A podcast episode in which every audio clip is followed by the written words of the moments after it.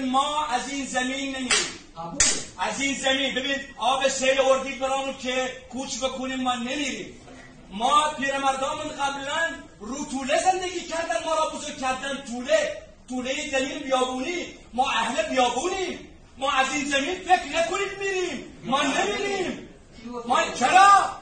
سیلی که آوردید که ما کوچ بکنیم ماشینا رو آوردید که کوچ بکنیم حالا که آب می‌کنیم ما نمیریم. نمیریم فکر نکنید میریم از این زمین. این زمین آبامون. این زمین اجدادمون. نفت برای خودتون. گاز برای خودتون. دارید ما محرم دیگه چه روزه؟ اول بگیم نعلت الله علی یزید. هفتاد و دو نفر کشت. فقط شما میلیون ها را کشتید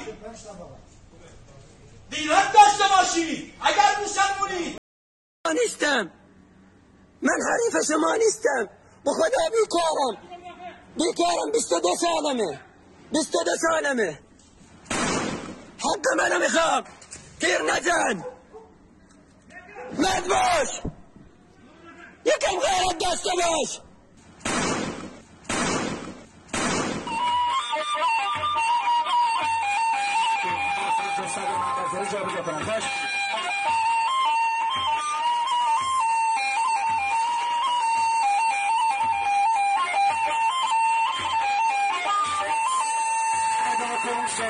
مرد باش یکم غیرت داشته باش دل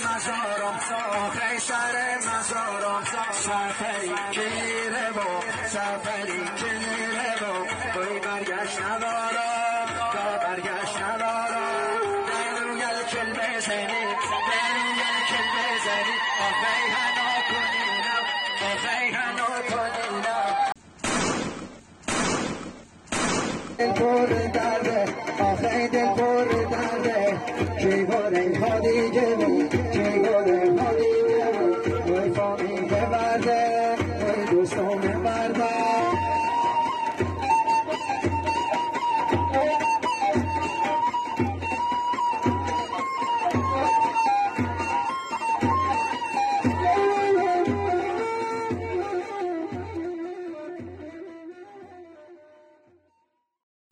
بسیاری از ما وقتی می‌خواهیم به روش درست انجام دادن کاری فکر کنیم مثالهایی می‌زنیم و مدلی رو تصور می‌کنیم که به احتمال زیاد ریشه در سبک زندگی چند کشور اروپایی یا آنچه عموما بهش غرب میگیم داره.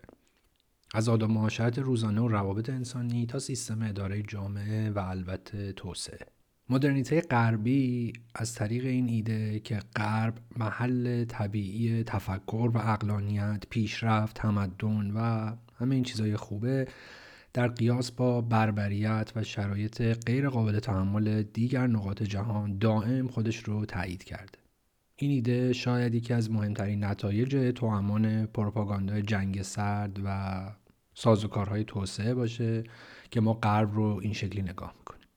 کشورهای حاشیه مثل ایران در این ویژگی البته تنها نیستند. یک رابطه پیچیده بین اونها و کشورهای مرکز برقراره. که خب زیاد میشه در مورد جزئیاتش صحبت کرد. اما جا داره بپرسیم چرا اینجوری شده؟ طبیعتا این سوال پاسخ ساده و سرراستی نداره. اما یک دلیل مهم قطعا توسعه است. توسعه با اینکه معمولا یک کلمه ای بهش نگاه میشه و در وسط قبول یا رد میشه نقش بسیار مهمی پس از جنگ جهانی دوم در ایجاد نظم فعلی جهان ایفا کرد. در واقع شاید بیراه نباشه اگه بگیم مهمترین عامل شکلگیری نظم امروز جهان تحت گفتمان توسعه شکل گرفته. سلام، این اپیزود 19 همه پادکست هنگام است. همونطور که لابد می‌دونید من در این پادکست درباره توسعه حرف می‌زنم. در هفت اپیزود اول کلیاتی درباره مفاهیم کلی توسعه گفتم. در این اپیزود درباره پسا توسعه یا پست دیولپمنت حرف می‌زنم.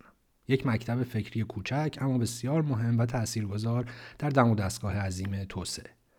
مجموعی از روشنفکران و نویسندگان برجسته که پس از چند جلسه و نگارش یک کتاب پایگذار مکتبی شدند که بعدا به اسم پسا توسعه نام گرفت. حد فاصل جنگ جهانی دوم تا پایان جنگ سرد رو میشه عصر توسعه نامید. بعد از رهایی کشورهای جنوب از یوغ استعمار میل این کشورها که به انواع مختلف عقب مونده جهان سومی و غیره خونده می شدن به توسعه وصف ناپذیر بود.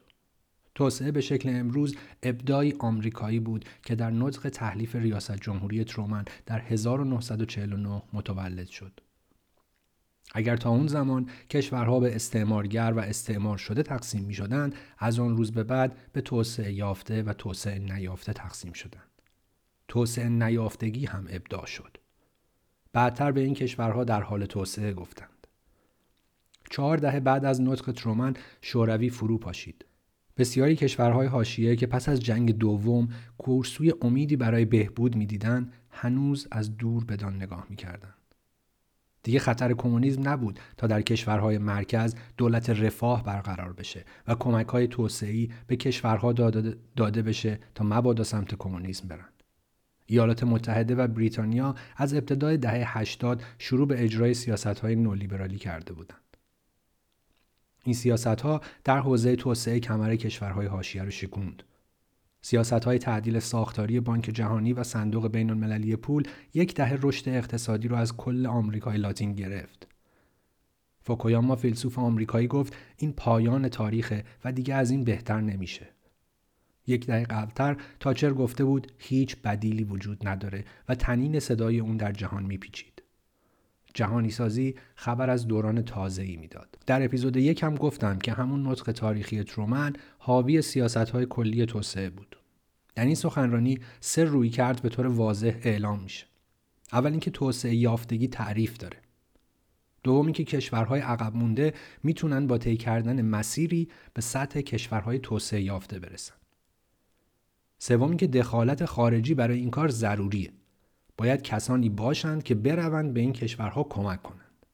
این سه کرده کلی تا همین امروز نگاه توسعه غالب یا آنچه بدان جریان اصلی توسعه میگیم رو تشکیل میدن. در این دهه اعتراضات زیادی شد، گزارش های زیادی نوشته شد و تحقیقات دانشگاهی متعددی همگی گفتند که این برنامه ها نه تنها توسعه نیست بلکه خرابی به بار میاره. اما گوش کشورهای امپریالیستی که همون استعمارگران سابق بودن بدهکار نبود. فقط جهان سومی ها باید قبول می کردند که دیگه استعماری در کار نیست و کشورهای غربی ناگهان بودی اخلاقی پیدا کردند و می‌خوان به ما کمک کنند. در هفت تا اپیزود اول من سعی کردم روند توسعه رو با نگاه انتقادی از دید جریان اصلی گزارش کنم. در اون اپیزودها اینهایی که گفته شد با تفصیل بیشتری شرح داده شده. سالواتوره بابونه جامعه شناس چشمانداز موجود در توسعه رو با سه سکس نام فامیل سکس توضیح میده یعنی گلدمن سکس، جفری سکس و ولفگانگ سکس رویکرد گلدمن سکس بیانگر اجماع عمومی مسلط بین حکومتها و نهادهای بین المللیه. این رویکرد توسعه رو از طریق تجارت کالا، پروژه های زیرساختی و واحدهای اکتشاف توضیح میده. توسعه در این روی کرد بدین معنیه که دکل نفتی در دریا و در ده کیلومتری ساحل باید از آزار بومی های ستیز جو در امان باشه. آقا آقا آقا آقا مظاهرات سلمیه چرا آتیش می‌زنی؟ کاملا سلمیه چرا تیر میندازی؟ فکر خالقت نبردن آبت نبردن گوش کن ما مظاهرات سلمی می‌خوایم. ما آب و زمینمون می‌خوایم. هیچ بیشرفی حق نداره. خجالت بکشید؟ ای ایس ایس. زمین آب زمین زن عرب فریاد می‌زنه آقا مظاهرات سلمیه. و صدای گلوله میاد. رویکرد جفری ساکس کورکورانه به توسعه و سرمایهداری باور داره. اما نگران گرسنگی گسترده و بدبختی انسان ها هم هست. در نگاه این روی کرد این بدبختی نناشی از سرمایداری و توسعه بلکه ناشی از کمبود این دوست. انسانهای بظاهر خوشنیتی چون او و سمنهای بزرگ در ایالات متحده و اروپا متمرکز بر کاهش رنج بارزند و رویکرد خیریه‌ای و کمک به محرومان دارند. در این رویکرد فضای قالب جهان شامل بازار، اقدامات فردی، بهرهوری و غیره بدیهی فرض میشه. همکاری در این روی کرد شاید منجر به بهبودهایی برای برخی افراد بشه اما موجب تقویت درک استعماری از توسعه میشه. افزایش نابرابری و نابودی محیط زیست ناکارآمدی هر دو رویکرد فوق رو نشون میده. از این منظر بخوایم به ایران نگاه کنیم باید بگیم رویکرد دوگانه ای داشته. هرچند جفری ساکس سفری به ایران کرد و با معصومه ابتکار عکس گرفت و نوید اجرای سیاست های منطبق با اهداف توسعه پایدار داده شد اما ضدیت با آنچه عموما سند 20 سی خوانده میشه اجرای رسمی این سیاست ها رو تقریبا ملغا کرد. میشه استدلال کرد که این شکل از توسعه از غذا بسیار مطلوب اصلاح طلبان بیرون مانده از قدرته. بساط سرمایه گذاری خارجی خصوصی سازی و مقررات زدایی بیشتر برای جذب سرمایه خارجی از این منظر خیلی نرم و بیدردسر جلو میره و روی همه اینجور اقدامات برچسب توسعه پایدار می‌خوره. شغلها دائم بی میشن و شرکت های غربی دفاتر رسمی در ایران باز می‌کنن. اما رویکرد ایران به امنیت ملی و تأثیرات تحریم بر اثر پروژه زیانده هسته‌ای عملا امکان اجرای رسمی چنین ای رو از ایران گرفته. با این حال همونطور که در آبان 98 دیدیم پیشنهادات مخربتر توسعه از غذا راحتتر اجرا میشه. با این حال نباید نسبت به این رویکرد توهم داشت. برنامه های توسعه در 70 سال گذشته همواره برای محیط زیست مضر بوده و هیچ نهاد بین المللی توان ایستادگی در برابر حجوم جهانی سرمایه را نداشته. پس از گذشت 15 سال زیل اهداف توسعه هزاره و 7 سال زیل اهداف توسعه پایدار به نظر صفت پایداری بیش از هر چیز به پایداری سود تأمین کننده خصوصی پروژه های توسعه اشاره می‌کنه تا حفظ حیات و محیط زیست. عدم توافقهای کشورهای G 20 بر سر برنامه مشترک محیط زیست در سه هفته پیش آخرین شاهد این مدعا است. پس اولی گلدمن ساکس بود، دومی جفری ساکس و سومی ولفگانگ ساکس. رویکرد ولفگانگ ساکس که ویراستار و جمعآوری کننده مقالات کتاب دیکشنری توسعه هم هست در بین حلقه های مطالعات انتقادی توسعه و رهبران بومی ها روشنفکران مستقل و گروه هایی که توسط آکادمی و یک درصدی ها انکار میشن گردش داره. رویکردی که احتمالا میلیاردها انسان بر اساس تجربه دریافتن که دقیق ترین نگاه به توسعه و گذر کردن از اونه. گفتم که جمع شدن یک سری نویسنده و اندیشمند و انتشار کتابی به نام The Development Dictionary موجب پایه گذاری مکتب فکری شد که به پسا توسعه معروف شد. کتابی به جمعآوری و ویراست ولفگانگ ساکس و با حضور گوستاو استوا، داگلاس لامیس، ماریان گرونمایر، جرارد برتود، ایوان ایلیچ، مجید رهنما، آرتورو اسکوبار، باربارا دودن، جین رابرت، خوزه ماریا برت، واندانا شیوا، کلاود آلوارز، هری کلیور، سرژ لاتوش، آشیس نندی و اوتو اوریک. نویسندگان این کتاب اما اغلب ویژگی جالبی دارند. برای اونها توسعه بسیار فراتر از علمانهای اقتصادی اجتماعی. توسعه در دید اونها برداشتیه که واقعیت رو مدل می‌کنه. افسانه که به جوامع آرامش میده و فانتزی که شورها برمیانگیزه. برداشت افسانه و فانتزی اما چندان دخلی به بالا و پایین رفتن نمودارها نداره. نمودارها ظاهر و ناپدید میشن نه به این دلیل که درستند یا غلط بلکه بدین دلیل که یا حاوی قول و قراری تازند و یا اینکه دیگه بی ربط و نامرتبط می این کتاب که نسخه اول اون در سال 1992 منتشر شده بیش از هر چیز می‌خواد با نگاه انتقادی به توسعه ایمان به توسعه رو مختل کنه تا تخیل انسانها رها بشه و چاره‌ای برای مشکلات روزافزونی که با اون درگیرند پیدا کنند. صداهای اول اپیزود صداهایی از فریاد و سرکوب مردم خوزستان در ماه گذشته بود. در این روزها شاهد بودیم که مخربترین نگاه به توسعه از همه رایج تره. توسعه یا هست که خوبه یا نیست که بده. اما توسعه در تاریخ اغلب بد بوده و خرابی به بار آورده. مربوط به فساد فلان مدیر و مقام نیست. هنری ولتمیر استاد جامعه شناسی و توسعه میگه ما همواره با چرخی توسعه و مقاومت روبرویم از یک سو توسعه و از دیگر سو مقاومت. گفتم که این کتاب رو میشه اقدامی دونست که پایگذار اون چیزی شد که بعدتر بدان مکتب پسا توسعه گفتند. در اپیزود سوم مثلا گفتم که در میان تئوری های توسعه یک سری از تئوری ها نگاه انتقادی به توسعه داشتند مثل تئوری وابستگی یا تئوری سیستم جهانی.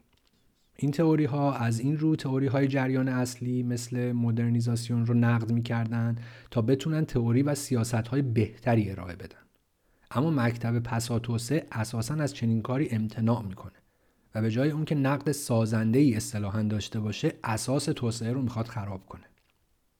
در اولین نسخه کتابی که ذکرش رفت گوستاو استوا مثلا توسعه رو جسدی دفن نشده خونده که دور آن هر جور حشره میچرخه و گسترش پیدا می‌کنه. یا ولفگانگ ساکس در مقدمه می نویسه که ایده توسعه همچون خرابه ای در چشمانداز روشنفکری ایستاده است و زمان آن رسیده که مرگش را اعلام کنیم. از این رو پسا توسعه رو باید نقدی پایه‌ای بر توسعه فهمید که نمی‌خواد توسعه بدیل یعنی alternative development ایجاد کنه بلکه اعلانی برای بدیل هایی برای توسعه است alternatives to development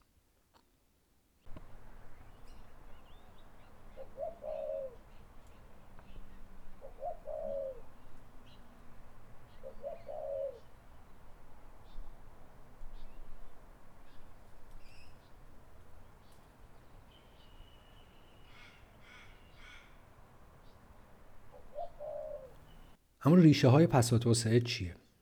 اولین نوشته ها درباره پساتوسعه در دهه 1980 منتشر میشه. استوا، اسکوبار، رهنما در 1985 و گیلبرت ریست در 1986. رویکرد اونها به نظر متأثر از سه دیدگاه دیگه است. ایوان ایلیچ فیلسوف، میشل فوکو و نویسندگان ضد استعماری چون گاندی و فرانس فانون. برای درک بهتر و مفهوم پردازی روی کرده اونها باید به استدلالشون توجه کنیم. همگی اونها در پی رد کردن این ایدن که توسعه چیز خوبیه و جوامع کمتر توسعه یافته باید توسعه پیدا کنن. در حد چند اشاره کوتاه ببینیم که این نویسندگان از چه جور آرایی متأثر بودند. در خلال دهه های 1960 و 1970 ایوان ایلیچ متکلم، فیلسوف و خداشناس اتریشی دست به نقد نهادهای مدرنیته صنعتی غربی زد. چرا که به بچه ها یاد می‌داد که وابسته باشند. وابسته به دکتر برای شفا، وابسته به مدرسه برای تحصیل، وابسته به کلیسا برای ایمان و معنویت. ایلیچ که بر روند و تأثیر کمک های توسعه در آمریکای لاتین توجه داشت معتقد بود که پیشرفت رو نمیشه از طریق گسترش این نهادها فهمید چرا که این نهادها تأثیر عکس دارند به این دلیل که نیازهایی تولید می‌کنند که اکثریت جمعیت نمی‌تونن بهش دست پیدا کنند. همه نمی‌تونن جراحی های پیشرفته پزشکی دریافت کنند و همه نمی‌تونن مدرسه برن. و در این حال اون چه برای اونها مناسبه رو ازشون دریغ می‌کنن. ایلیچ تولید کالایی یعنی تولیدی که به انگیزه سود انجام میشه رو هم همچون سوسیالیست ها نقد می‌کرد و می‌گفت تازه اغلب کالاهایی که تولید میشه برای عده معدودی قابل دسترسیه. او معتقد بود که نتیجه سیاست های توسعه آسیب زدن به نهادهایی که مردم بر اونها کنترل دارن و این سیاست ها مردم رو تحت انقیاد نهادهایی در میاره که تهدیدی بر خودمختاری و استقلالشونه. نتیجه این سیاست ها تولید فقر، نیازهای تأمین نشده و وابستگیه. ایلیچ مختصات سیاست دوستی یا کانویویالیتی رو برمی سیاستی مبتنی بر ابزارها و نهادهایی که استقلال و خودمختاری و ظرفیت کمک به خود مردم رو تقویت می‌کنه. از نکات جالب در آرای ایلیچ توجه زیادش به مصرف انرژیه. دوم نوشته های فیلسوف و تاریختان فرانسوی میشل فوکو که کمتر به موضوعات جنوب جهانی می‌پردازه. او در معروفترین نوشتههاش به سوالاتی پیرامون دانش و قدرت پرداخته و می‌خواد بفهمه که چطور چیزها نرمال و حقیقی قلمداد میشن. فوکو معتقد آنچه به عنوان حقیقت پذیرفته میشه حتی در علوم وابسته به زمینه های تاریخی، اجتماعی و سیاسیه. وابسته به یک رژیم حقیقت این جامعه و این عصر که در اون زندگی می‌کنیم. فوکو از این طریق میگه در باور اینکه آنچه امروز حقیقی و قابل قبول خونده میشه باید احتیاط کنیم. چرا که همونطور که گفته شد حقیقت امروز وابسته به تاریخ و مکان اون حقیقته. ممکنه حقیقت امروز یک قرن بعد یا در گفتمان متفاوتی کاملا دیوانگی و یا رفتاری حیولایی باشه. مفهوم گفتمان در اینجا به معنی سیستم بازنمایی متصل به روابط قدرت که عواقبی بر رفتار انسان ها داره. از همین تریبون اعلام می‌کنم. اونهایی که به جای گفتگو میگن گفتمان شبیه اونهایی هستن که ماسک رو زیر دماغشون میزنن تئوریسین پسا استعماری استوارت هال به خوبی به این موضوع پرداخته که توسط برخی نویسندگان پسا توسعه هم آراش مورد استفاده قرار گرفت. حالا اینکه استوارت هال درباره discourse یا همون گفتمان چی گفته رو دیگه اگه خودتون دوست داشتید نگاه کنید. اپیزود خیلی طولانی میشه. سومین جریانی که بر متفکران پس و توسعه تاثیر گذاشت پس از ایوان ایلیچ و میشل فوکو کارهای نویسندگانی چون گاندی و فرانس فانون بود گاندی تمرکز سیاسی و مرکزگرایی سیاسی رو ذاتا خشن می‌دونست و مبلغ تمرکز زدایی و ایجاد جمهوری های دهکدهی یا ساباراج بود. گاندی برای بسیاری متفکران پس و توسعه منبع الهام بخشیه. نقل قول معروف اوست که میگه زمین اونقدر داره که نیاز همه رو برآورده کنه اما نه طمع همه رو. گاندی منتقد پیشرفت فناوری و تمرکز ثروت بود اما مخالفت او هم مانند ایلیچ ذاتی و پایه‌ای نبود بلکه از این رو بود که می‌گفت در قالب سیستم کنونی تنها اندکی از جمعیت جهان می‌تونن به اینها دسترسی داشته باشن فرانس فانون روانشناس و پزشک اهل مارتینیک هم درگیر مبارزات ضد استعماری بود اما برخلاف گاندی مبلغ عدم خشونت نبود خصوصا زمانی که وحشیگری فرانسوی ها رو در برابر جنبش آزادی بخش الجزایر دید. با این حال او نگران بود که رهبران جدیدی که برای پس از دوران استعمار بر سر کار میان همون استبداد استعمارگران رو تکرار کنند. این گونه است که مثلا می‌بینیم در بخش جمعبندی کتاب دوزخیان روی زمین خطاب به آفریقاییان می‌نویسه که از اروپایی ها تقلید نکنند و آرزوی رسیدن به اروپایی ها رو نداشته باشند. و می نویسه که مستعمره های سابق که ایالات متحده رو درست کردن کشور رو به سمتی بردن که حیولا ساخته. فانون نه موافق سرمایهداری اروپایی و نه بازگشت به طبیعت. او در پی راه سومی برای جهان سوم تا تاریخی نو برای انسان بسازه. در حالی که هم به جنایت ها و هم دستاوردهای اروپاییان آگاهه.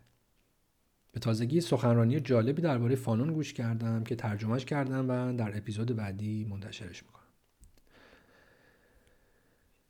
این گونه نقد ها نویسندگان پسا توسعه رو به سمت نقد جدیدی در توسعه و سیاست هاش برد. اونها مخالف نقد تئوری وابستگی و سیستم جهانی سرمایهداری نبودند. بلکه می‌گفتند این تئوری ها برای نقد سرمایهداری کافی نیست.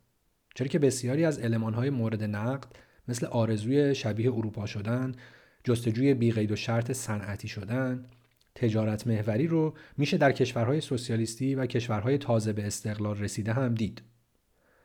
تازگی دیگه پسا توسعه این بود که بر روی دانش و گفتمان تمرکز می‌کرد. اونها نه تنها استثمار کشورهای توسعه نیافته رو افشا می‌کردند بلکه به این میپرداختند که چرا اساسا به این کشورها توسعه نیافته گفته میشه که باید توسعه پیدا کنند و دیگه اینکه مگر میشه برای توسعه یه مدل جهان شمول داشت. پس توسعه یک مکتب فکری همگن نیست و کارت عضویتی هم برای کسی صادر نمی‌کنه. اما استدلال های مشابهی رو میشه در نوشته نویسندگان متفاوتی دید. در کلام اسکوبار پسا توسعه با رد کل پارادایم توسعه مشخص میشه. با علاقه به فرهنگ و دانش محلی و بومی. با رویکردهای انتقادی در برابر گفتمان علمی تثبیت شده و دفاع از ترفی و اشاعه جنبش های مردمی محلی و متکثر.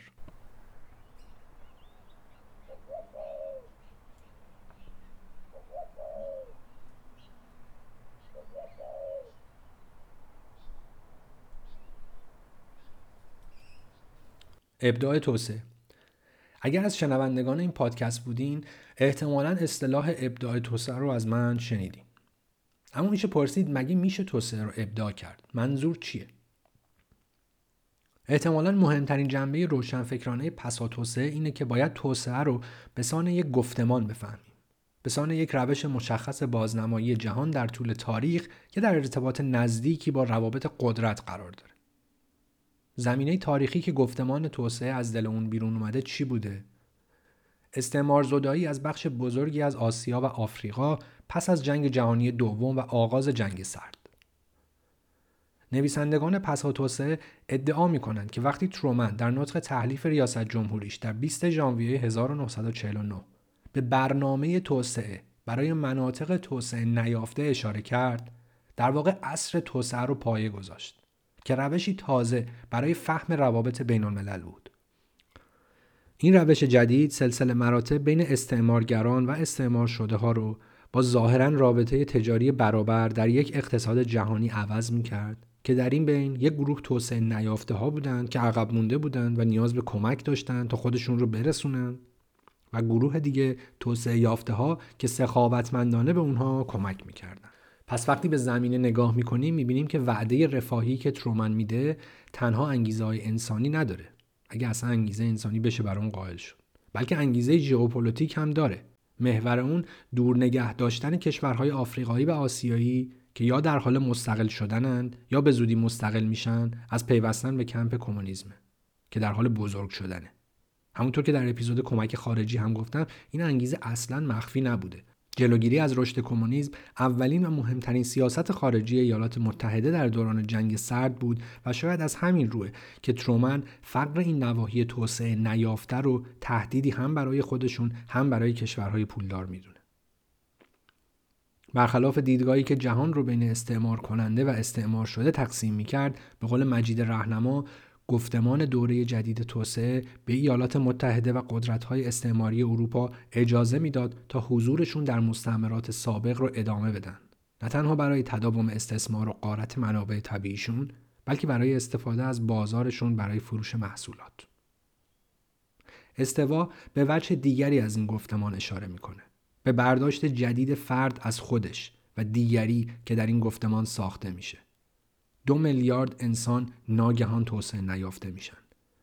طبعا منظور استوا این نیست که دو میلیارد نفر همزمان با سخنرانی ترومن به لحاظ مادی فقیر میشن بلکه یعنی اینکه اونها میپذیرند و میپذیرند و میپذیرند که در مقایسه با کشورهای صنعتی فقیرند و نه اینکه مدل متفاوتی برای زندگی دارند اونها قضاوت میشن و در مقایسه با استانداردهای زندگی غربی دچار کمبود میشن از اینکه با تمام تنوعی که دارن خودشون باشن دست برمیدارن و تبدیل به تصویر معکوسی از واقعیت دیگری میشن.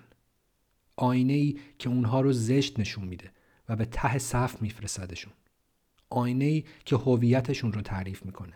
هویتی که حقیقتا غیر متجانس و گوناگونه تبدیل به اقلیتی همگون میشه. پس گفتیم که توسعه به معنای رسیدن توسعه نیافته ها به توسعه یافته ها جا افتاد.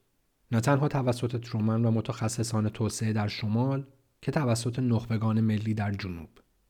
رسیدن به توسعه یافته ها به عنوان هدفی ضروری و خواستنی و حتی ناگزیر جا افتاد.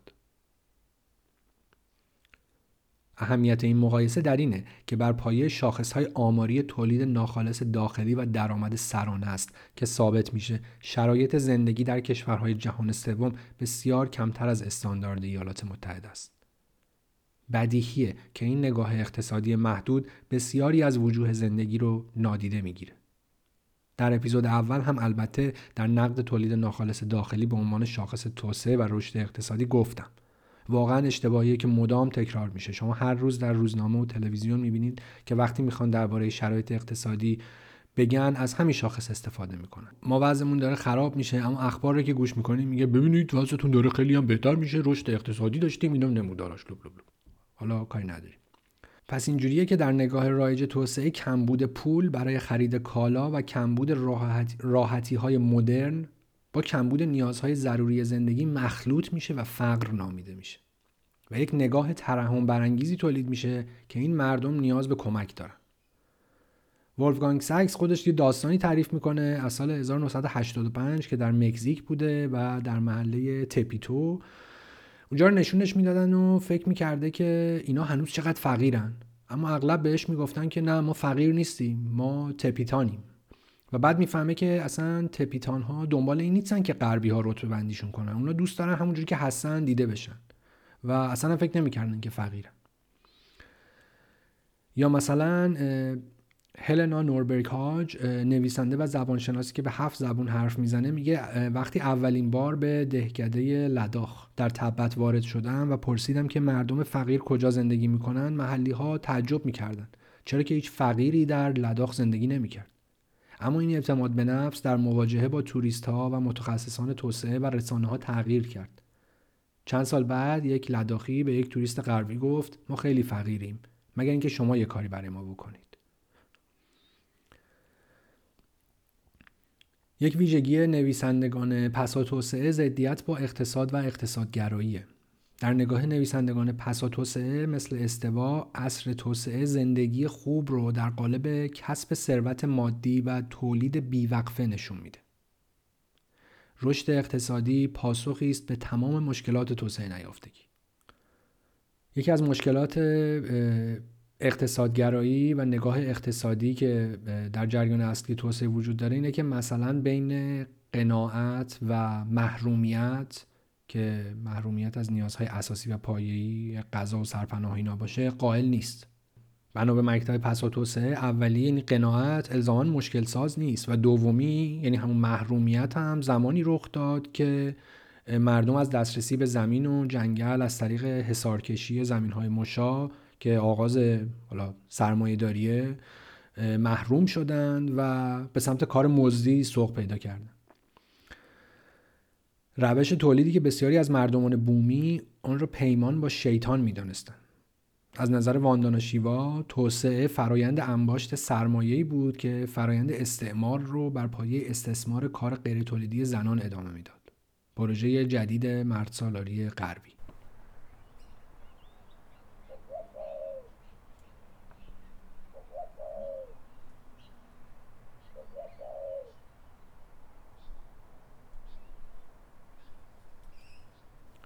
از نظر استوا در فرایند توسعه از یک طرف ارزش های اقتصادی موجود تثبیت میشه یعنی تولید کالایی و مبادله اون در بازار.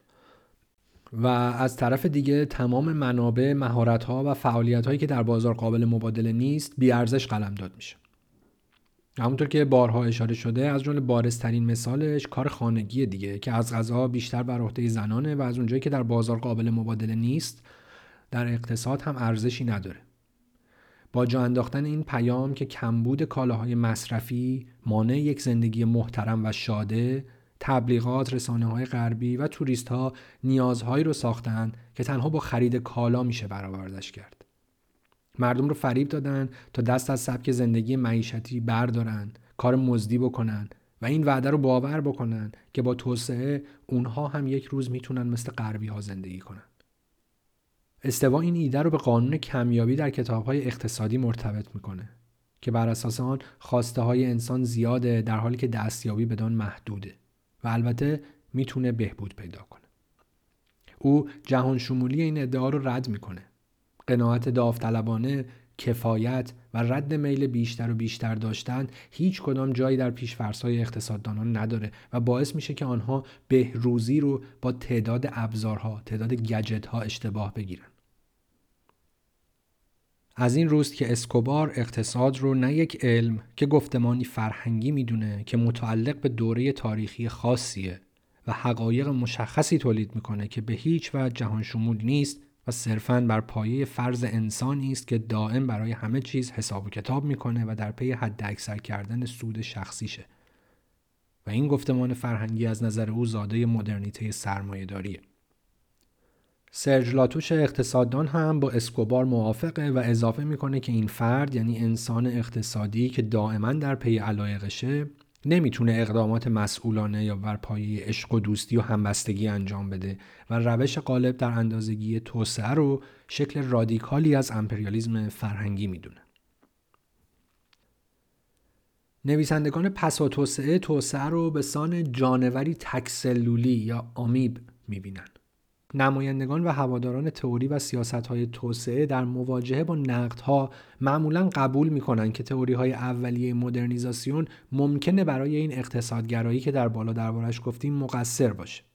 اما پیشرفت های زیادی هم بالاخره انجام شده و اوضاع خیلی بهتر شده. توسعه هم البته حواسش به این تغییرات هست اما جور دیگری اون رو تفسیر می‌کنه. استوا تاریخ باز تعریف توسعه رو ورای ایده محوری رشد اقتصادی از نیازهای پایه تا توسعه درونزاد از توسعه پایدار تا توسعه انسانی رو برمی شماره اما معتقده علا رقم این تورم مفهوم پردازی مرکز و محور توسعه هنوز هم تولید ناخالص داخلی سکس معتقده به دلیل تمام این تعاریف تازه توسعه تبدیل به یک کلمه شبیه موجودات تکسلولی شده. می‌تونه هر معنی بده و هر شکلی بپذیره. ساختن صد گونه های پرمحصول کشاورزی تحصیلات ابتدایی برای دختران گفتگو پیرامون تنوع زیستی کنترل جمعیت تعدیل ساختاری و بسیاری پروژه های دیگه می‌تونه زیر چتر توسعه قرار بگیره. در نتیجه توسعه هیچ محتوایی نداره و به شکل کارکردش در میاد. هر مداخله ای رو با این نگاه که بالاخره بهبودی ایجاد می‌کنه مقدس میشماره. و از این روز که استدلال می‌کنه هرچند گفتمان توسعه مجموعی از تغییرات ساختاری رو پشت سر گذاشته اما معماری اصلی و ساختار اصلی اون همونه که در هنگام ابداعش وجود داشته علاوه بر این علاوه بر این موارد ولفگانگ ساکس به ویژگی دیگری هم اشاره می‌کنه و میگه که توسعه همیشه مستلزم این بوده که به جهانهای دیگه نگاه کنه و ببینه چه چیزی کم دارن و مانع خلق ثروت بدیلهای بومی بشه. حتی پیشروترین نماینده های گفتمان توسعه هم معتقدند که جوامع توسعه یافته و کمتر توسعه یافته وجود داره که توسعه یافته ها در شمالن و کمتر توسعه یافته ها در جنوب و جستجوی راه حل های مشکلات کمتر توسعه یافته ها از دانش توسعه یافته ها بهره مند میشه. از منظر تحلیل گفتمان میشه گفت که به دیگری نگاه می‌کنی و کمبودهایی در دیگری می‌بینی. دانش بهبود این نواقص رو نزد خودت می‌دونی در حالی که دانش دیگران رو انکار می‌کنی. از این رو بنا به مکتب پسا توسعه ویژگی های دائمی توسعه عبارت است از چهار تا چیز. یک مقایسه رشد اقتصادی. دو مشروعیت مداخله در جوامعی که کمتر توسعه یافته تلقی میشن. سه پذیرش یک خود توسعه یافته که به دیگری نگاه می‌کنه و راه حلی برای مشکل اونها داره. چهار وجود یک مقیاس جهانی که مر مبنای اون میشه جوامع رو با هم مقایسه کرد.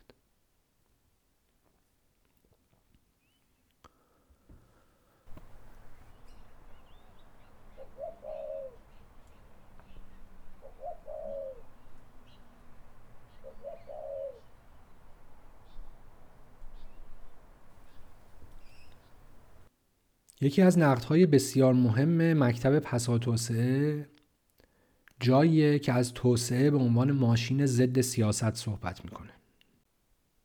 از ویژگی های توسعه که افرادی چون جیمز فرگوسن و آرتورو اسکوبار بهش پرداختن سیاست زدایی از نابرابریه. برای درک این ادعا لازمه تا مرور کوتاهی بر یافته های فرگوسن در پروژه توسعه مناطق روستایی در لسوتو داشته باشیم.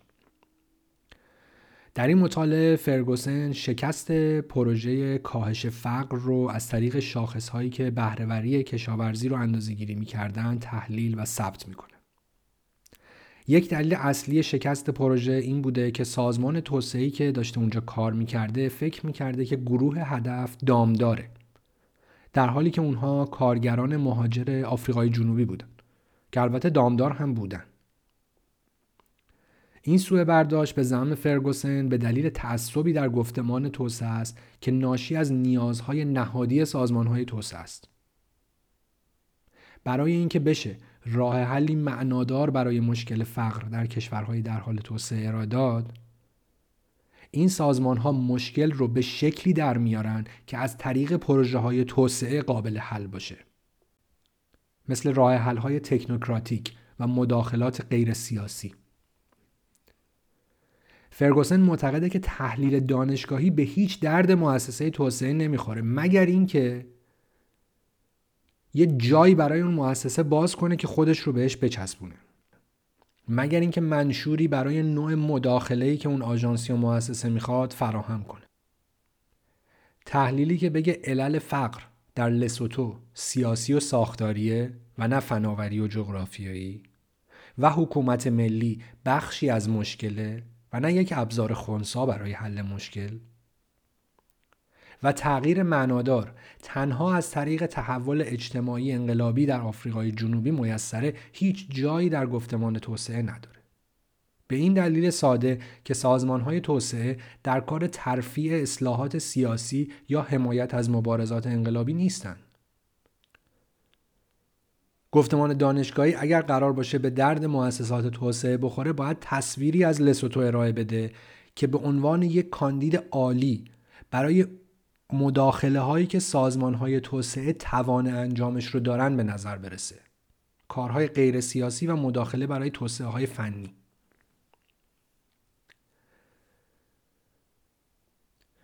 عدم تمایل کارشناسان توسعه در ترک این گفتمان در مثالی که فرگوسن می‌زنه پیداست.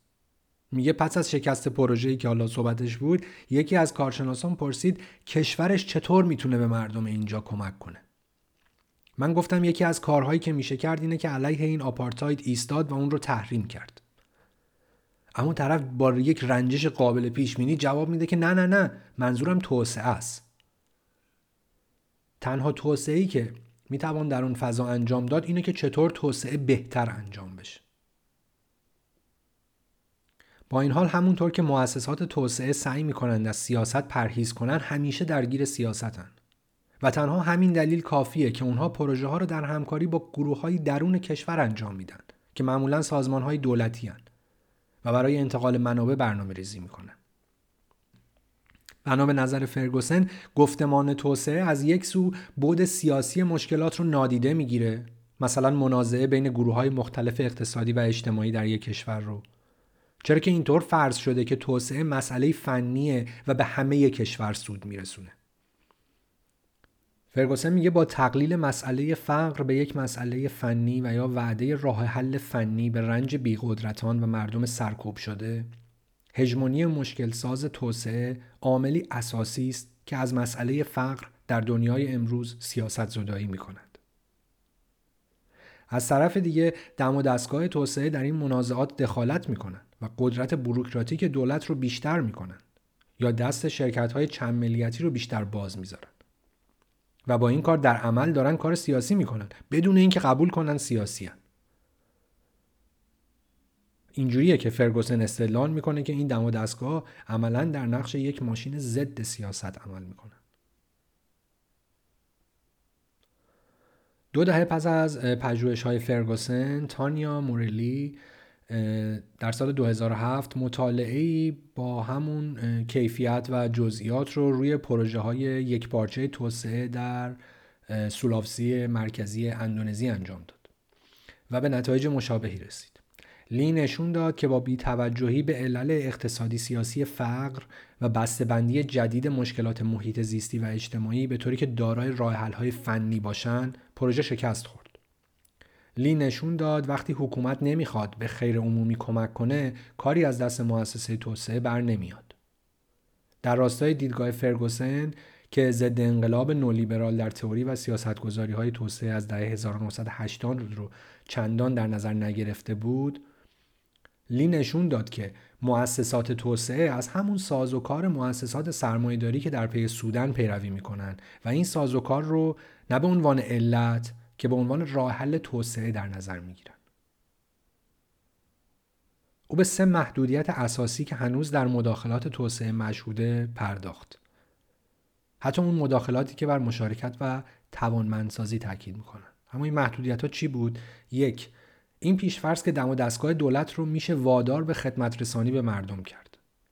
دو کارشناسانی که چیزی از روابط قدرت نمی‌دونن اما می‌خوان مشکلات رو شناسایی کنن و راه حلی براش ارائه کنن. سه ندیده گرفتن مستمر منابع ساختاری نابرابری پس باید گفت سیاست زدایی از فقر و کوری نسبت به روابط قدرت رو میشه به عنوان دیگر عوامل گفتمان توسعه در نظر گرفت که مورد نقد مکتب پساتوس است.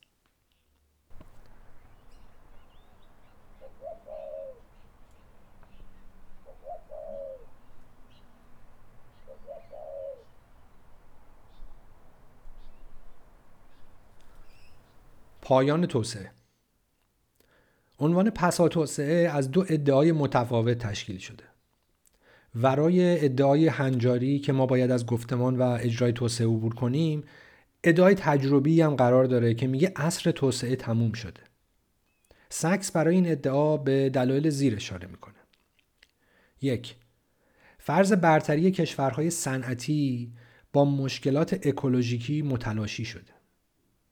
با این شناخت که بهرهوری اونها مبتنی بر الگوهای مصرف منابع و تخریب محیط زیسته که پایدار نیست و در آنها در صورتی می‌تونه حمایت بشه که برای اقلیتی محدود باشه. بنابراین چنین بهرهوری بیش از اون که یک مدل باشه یک انحرافه و پیگیری رشد اقتصادی رفتن به سمت پرتگاهه. دو پس از پایان جنگ سرد مجموعه تمهیدات ژئوپلیتیکی که به مفهوم توسعه و کمک پروبال می‌داد دیگه وجود نداشت و پروژه های توسعه وجه ایدولوژیکی خودشون را از دست دادن و بدون سوخت سیاسی باقی موندند. وعده بهروزی مادی جهان شمول و بهشت صنعتی دیگه رها شد. 3.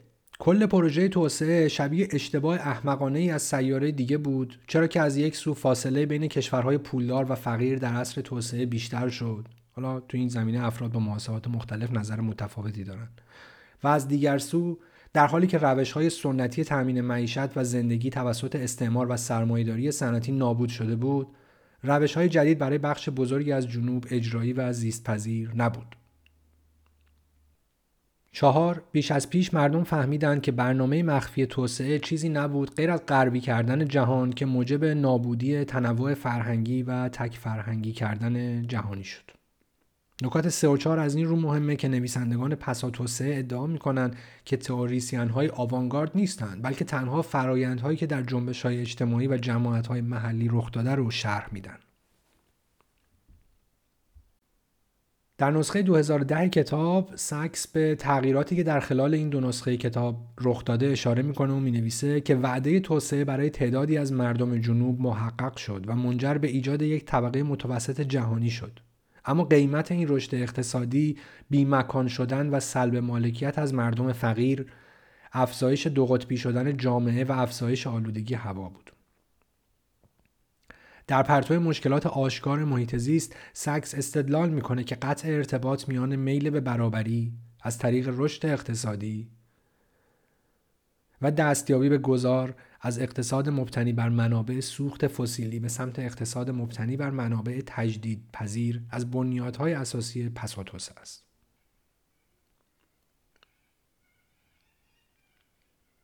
استوا ادعا می‌کنه از آنجا که پروژه های توسعه مردم زیادی رو کنار گذاشت. مردم عادی در نتیجه به تعریف خودشون از نیاز و روش های خودمختار خودشون برای زندگی پرداختن اونها بدیل هایی برای توسعه درست کردن استوا میگه توسعه رو میشه به سان روش زندگی جوامع صنعتی مدرن فهمید. در برابر پسا توسعه بدیل های توسعه رو در جنبش ها و جماعت های مردم شناسایی می‌کنه که زندگی رو طور دیگری می‌خوان. با احیای سیاست در دولت احیای اقتصاد در برابر سرمایهداری احیای دانش در برابر علم. در تمام این حوزه ها مدل غربی در دوره های استعمار و توسعه ادعای جهان شمولی داشته اما اونهایی که از این مدل ها کنار گذاشته شدن به دنبال بدیل ها رفتند. نویسندگان پس و توسعه به جنبش های اجتماعی متنوعی ارجاع میدن. جنبش هایی مثل جنبش چیپکو زنان هندی و مبارزه علیه نابودی اکوسیستم جنگلی فرایندهای جماعت های سیاه در کلمبیا که از روش زندگی منطقه و هویتشون دفاع می‌کنن و البته یکی از مثال های همیشگی از جنبش اجتماعی که به عنوان بدیلی بر توسعه عنوان میشه زاپاتیستای مکزیکی هن. همینطور میشه از مفهوم بوهم ویور که به اسپانیایی میشه زندگی خوب و, ریشه در کیهانشناسی بومی های آند داره یاد کرد که در دهه گذشته معروف شد خصوصا زمانی که به طور رسمی توسط حکومت های اکوادور و بولیوی استفاده شد.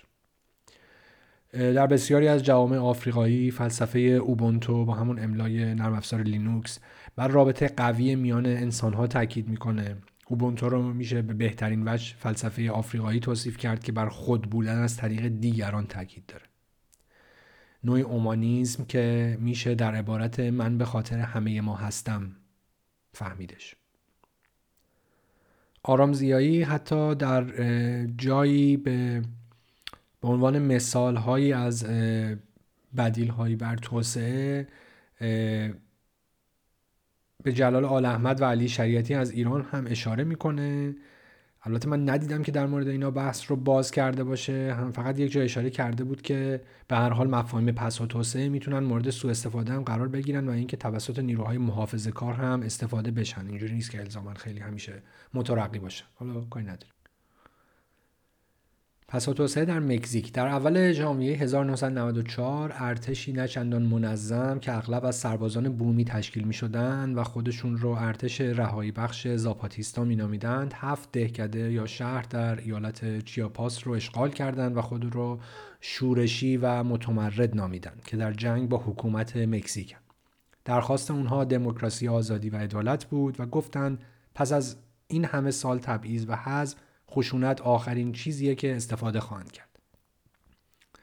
همراهی عمومی مردم با جنبش به حکومت اجازه نداد که با این گروه برخورد نظامی بشه و ارتش آزادی بخش وارد مذاکراتی شد که در نهایت منجر به معاهده سن آندرس شد که البته حکومت بدان پایبند نموند و آتش بسته شکننده بین حکومت و ارتش آزادی بخش وجود داشت که مدام با تحرکات کوچک تهدید می‌شد.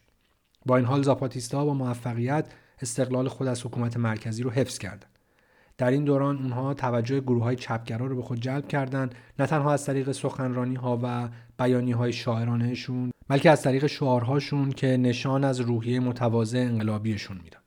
زاپاتیستا منبع الهام بسیاری جنبش های اجتماعی از اون به بعد بودند اما اون چه این جنبش رو با بحث پسها توسعه مرتبط می‌کنه اصولیه که اونها در نظام خودگردانی خودشون به کار می‌گیرن که با برخی ویژگی های پسها توسعه همخانه استوا ادعا می‌کنه که اونها با موفقیت زمین های مشار رو پس گرفتن و در اون زمین طبق اصول خودشون زندگی می‌کنن. اصولی که خارج از منطق سرمایهداری و دولت و تونسته بدون دریافت پول از حکومت ملی شرایط زندگی رو بهبود بده. اما یا زاپاتیستا واقعا سیاست و اقتصاد و دانش خودشون رو بنا کردن اونطور که پسا توسعه ها میگن. بر اساس نوشته های چندین متفکر اوضاع کم و بیش چنینه.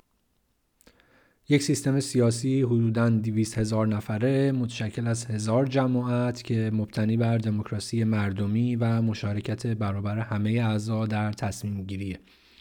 به طور مثال روستاها درباره اکثر موارد خودشون تصمیم می‌گیرند نمایندگان منتخب دارای مجوزی الزام آورند که ممکنه هر لحظه از کنار برکنار بشن و فرض بر اینه که اونها از طریق اطاعت از مردم حکومت می‌کنن کار در دفاتر سیاسی تا حد زیادی بدون حقوقه و به صورت گردشی افراد در اونجا کار می‌کنند. مهمترین مراکز سیاسی بعد از شوراهای جماعت شوراهای نمایندگان شهرداری ها هستند. علیرغم قانون زنان و تلاش برای رفع تبعیض از زنان مشارکت اونها در سیستم سیاسی کافی نیست طبق قانون مالیاتی هر جماعتی که کمک توسعه دریافت کنه باید ده درصد اون رو به جماعتی که کمک دریافت نکرده بده. هیچ نیروی پلیسی وجود نداره، الکل و مواد مخدر ممنوعه و تخطی از هنجارهای اجتماعی با هشدار، اندرز و حمایت و در نهایت اگر چاره ساز نبود با کار برای جماعت اجرا میشه. خشونت خانگی تا حد بسیار زیادی در اونجا از بین رفته. بخش بزرگی از اقتصاد زاپاتیستا بر پایه اشکال مشارکتی مالکیت و تولیده. کار روی زمین، زندگی و معاش هزاران دهقان که عمدتا بومی هستند رو تأمین می‌کنه. اما علاوه بر تولید برای معیشت که تضمین کننده درجه از استقلاله بخشی از تولید هم به بازار میره که طبق اصول تجارت منصفانه به فروش می‌رسه. ساختارهای تولید خود سازمان یافته همچنین می‌تونن به روندهای توامندسازی کمک کنن. همونطور که در مورد تعاونی های زنان صنعتگر وجود داره. در حوزه دانش اقداماتی برای احیای پزشکی سنتی صورت گرفته. ماماها و زنان عطار و برخی مردان عطار دانشی که در دوران استعمار و توسعه نابود شده بود رو سعی می‌کنن تا به نسلهای بعدی منتقل کنند البته پزشکان معمولی و مدرن هم هستند و این دو گروه با هم همکاری می‌کنند. در واقع اونچه شاهدیم ترکیبی از پزشکی سنتی و مدرنه. یا مثلا شاید بشه مثال روژاوا رو زد که البته من ندیدم نویسندگان پس و توسعه بهش بپردازن. اما خب سیستم اداره جامعه تفاوت ماهوی با مدل جریان اصلی توسعه داره و به هر حال نکات قابل توجه زیاد داره. روژاوا در بخش شمالی سوریه و قسمت غربی کردستان و در مجموع 380 شهر و شهرک و روستا رو در بر می‌گیره. به لحاظ مساحت از ارمنستان یا مثلا اسلوونی بزرگتره اما جمعیتی حدودا اندازه این دوتا کشور داره چیزی حدود 2.5 میلیون نفر. منبع اقتصادی اصلی روژاوا البته نفته و ظاهرا نزدیک به چهل هزار بشکه نفت خام در روز تولید می‌کنه و جالب این که پالایشگاه رو هم خودشون ساختن.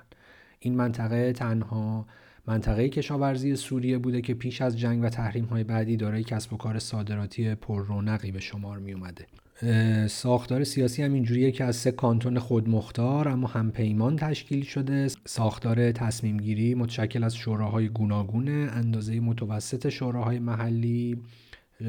شامل 15 تا 30 خانواده میشه. یک شورای شهری یا روستایی از 5 تا 17 شورای محلی در کنار شوراهای کارگری غیرانتفاعی و شوراهای دینی ساخته شده. شوراهای منطقه شهری دو نماینده برای شورای شهر انتخاب می‌کنن یک مرد یک زن و انتخاب میلیشی های امنیتی و یه پگه و یه پژه هم با اونهاست. اینها که گفتم از مقدمه کتاب کلید کوچک دروازه بزرگ انقلاب روژاوا بود. کتاب شامل مجموع مقالاتی به ترجمه آرش گنجی منشی هیئت دبیران کانون نویسندگان ایران که چند ماه پیش اینطور که گفته شد به دلیل ترجمه همین کتاب دستگیر و به 11 سال زندان محکوم شده. کتابی است خواندنی و آموزنده و اگر کسی علاقه داشته باشه روی اینترنت پیدا میشه. البته همه مثال های تجربیات پس توسعه مربوط به جنوب نیست. در شمال هم میشه مثال هایی پیدا کرد. مثلا در آلمان گروهی بودن متأثر از ایوان ایلیچ. در دهه 1970 خصوصا برخی از فمینیست ها که چهره بیشتر شناخته شده اونها ماریا میس هست. این فمینیستا سرمایهداری جهانی و مرد سالاری رو رد می‌کردن و می‌خواستن که نزدیکتر به طبیعت زندگی کنن. بسیاری از چپها از این روی کرد الهام گرفتن اما در این حال از اون راضی نبودن چرا که می‌گفتن این روی کرد به جای مقابله با سیستم از اون فرار می‌کنه و از اونجایی که لازم نیست فناوری رو یک سر رد کرد در به مفهومی رسیدند که اسمش رو گذاشتند مثلا کم توسعه شمال یا undeveloping the north. مفهومی که حاوی پایانی بر سبک زندگی اولیگارشیک مبتنی بر تصاحب کار ارزان و منابع جنوب داشت. شیوه زندگی که پژوهشگری آن را سبک زندگی امپراتوری مینامید. همچنین اونها مخالف مداخلات نظامی بودند و بر کوچک سازی فناوری از اونجا که مبتنی بر اشکال استثماری تولیده تاکید می‌کردند و بر تصاحب فضای مورد نیاز برای بقا و خودمخ... خودگردانی منطقه‌ای تاکید داشتند این مباحث چند سال بعد در قالب مفهوم تازه تری به نام حالا اگه درست بگیم مثلا ضد رشد یا دیگروث فرموله شد و تقریبا یک ده است که جز مباحث جاری در شمال جهانیه. به شدت مفهومیه که این روزها در موردش مقاله نوشته میشه و بحث سر اون زیاده. مفهومی که البته گرایش های رادیکال، لیبرال و محافظه کارانه هم داره. هر حال مثال ها زیاده و دیگه خیلی اپیزود ما طولانی میشه.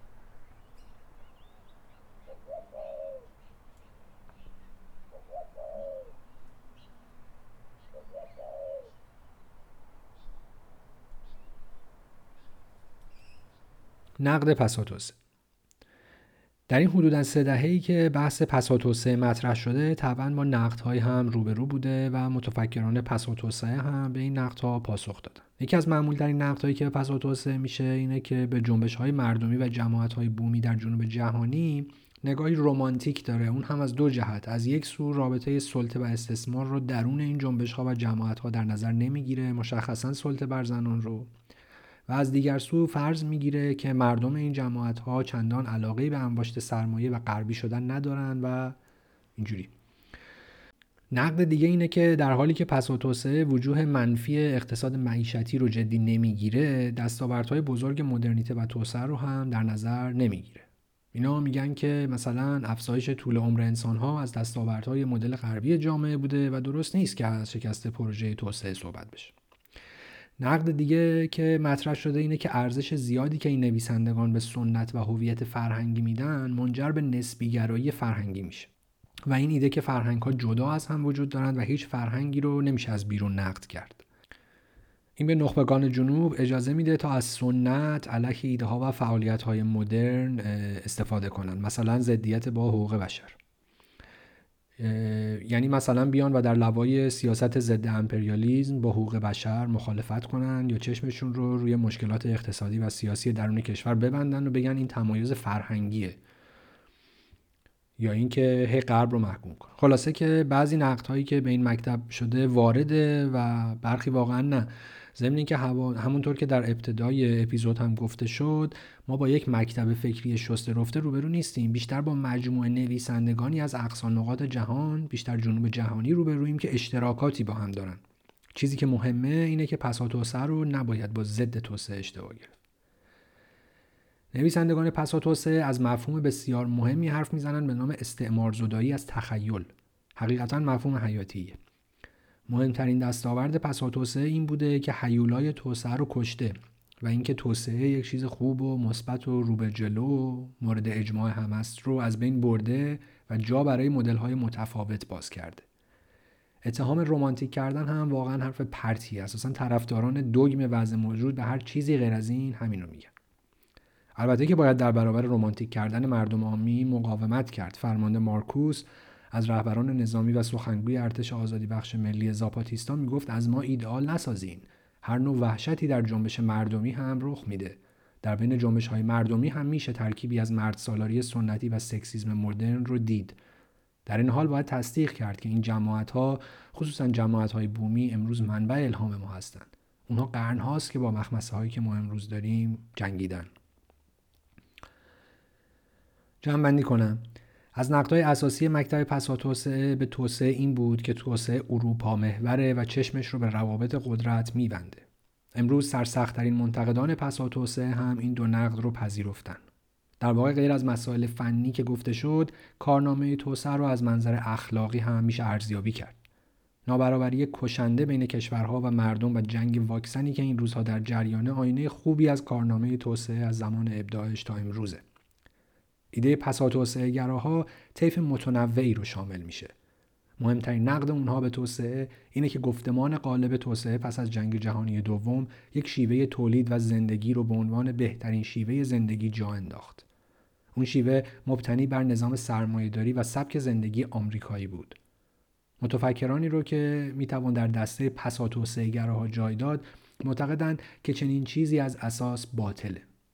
نه تنها اون شیوه تولید و سبک زندگی خرابی و بدبختی های زیادی برای اکثر مردم جهان ایجاد کرده بلکه هرگز چنین نبوده که این شیوه زندگی قابل تسری به دیگر نقاط جهان باشه.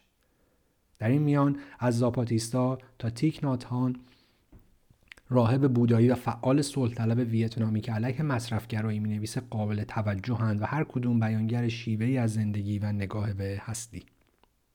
استوا مثال هنرمندان رو می‌زنه که دوران جدید رو تشخیص میدن و کارهایی خلق می‌کنن که با منطق دوران قدیم دیگه سازگار نیست و بصیرتهای نوعی در اون هست. استوا میگه دیگه چندان خبری از توسعه ها نیست. توسعه های دولتی چندان پولی در بساط ندارن. توسعه های خصوصی هم به طور فزاینده مشغول سلب مالکیت و قارتند و نه توسعه. پولدارها بیش از هر زمان دیگری پول انباشت می‌کنن. اما این پول به سمت روابط اجتماعی سرمایهدارانه و یا استخدام کارگران هم سرازیر نمیشه. و می‌پرسه آیا هنوز هم روش زندگی آمریکایی نمونه جهانی بهترین نوع زندگیه؟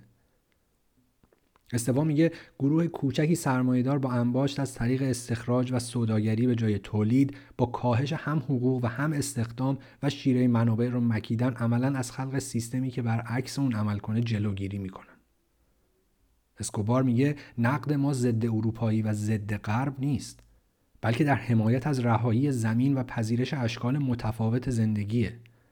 میگه این مفاهیم رو مردم بومی و جنبش های قومیتی برای خودشون نساختن بلکه برای همه است. و این وظیفه ماست که در این شرایط بعد از اشکال غیر مسلط مدرنیته دفاع کنیم. و از نیروهایی که با این شکل از مدرنیته مسلط یعنی مدرنیته سرمایه دارانه، نجات پرست، پدر سالار و اروپا محور در تضاده حمایت کنیم. برای کسانی که علاقمندن بیشتر در این زمینه مطالعه کنند طبیعتا کتاب دیکشنری توسعه بهترین مرجع که البته ترجمه نشده اما از میان ترجمه شده ها تا جایی که من دیدم یکی کتاب آرامزیاییه که اکثر حرفای من هم از چند تا از مقالات او بود. کتابی است به نام پساتوسعه نظریه عمل مسائل و چشماندازها با ترجمه ابوذر قاسمی نژاد میلاد رستمی و موسا انبری نشر علم سال 1395 در جستجو متوجه شدم ایران هم اومده بوده و دیگری کتابی با عنوان پساتوسعه نوشته مجید رهنما و ترجمه رویا منجم انتشارات تمدن علمی. آهنگ پایانی اپیزود آهنگی است هم کمی مربوط به فضای پس و توسعه و البته به هفته ها و ماهای اخیر این روزهای ایران و اعتصابات کارکنان نفت. در واقع هر دو مسئله بحرانی روزهای ایران چه اعتصابات کارکنان نفت چه بیابی خوزستان نتیجه ایدئولوژی و نگاه قالب توسعه است. آهنگی به نام مارش ارتش بیکاران از گروه دنیل کان و پرنده های رنگ شده. اصل این آهنگ البته متعلق به یه گروه آلمانیه که خب من هرگز نمی‌تونم اسمشون رو تلفظ کنم و به زبان ایدی یا ایدیش خونده شده و البته میشه متن و ترجمه فارسیش رو در وبسایت learnlyric.com پیدا کرد. این آهنگ هم البته دو زبانه خونده شده. تا اپیزود بعدی مراقب خودتون باشید.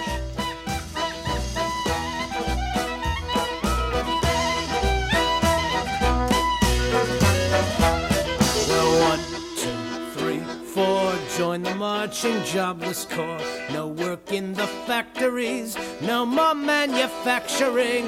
All the tools are broken, rusted, every wheel and window busted. Through the city streets we go, idle as a CEO, idle as a CEO. Well, one, four, join the marching jobless corps. We don't have to pay no rent, sleeping in a camping tent, dumpster diving, don't take money. Every bite we share with 20. Let the yuppies have their wine. Bread and water suit us fine. Bread and water suit us fine. Well, one, two, three, four. Join the marching jobless corps. Worked and paid our produce? Houses, cars, and other shit for the richest benefit.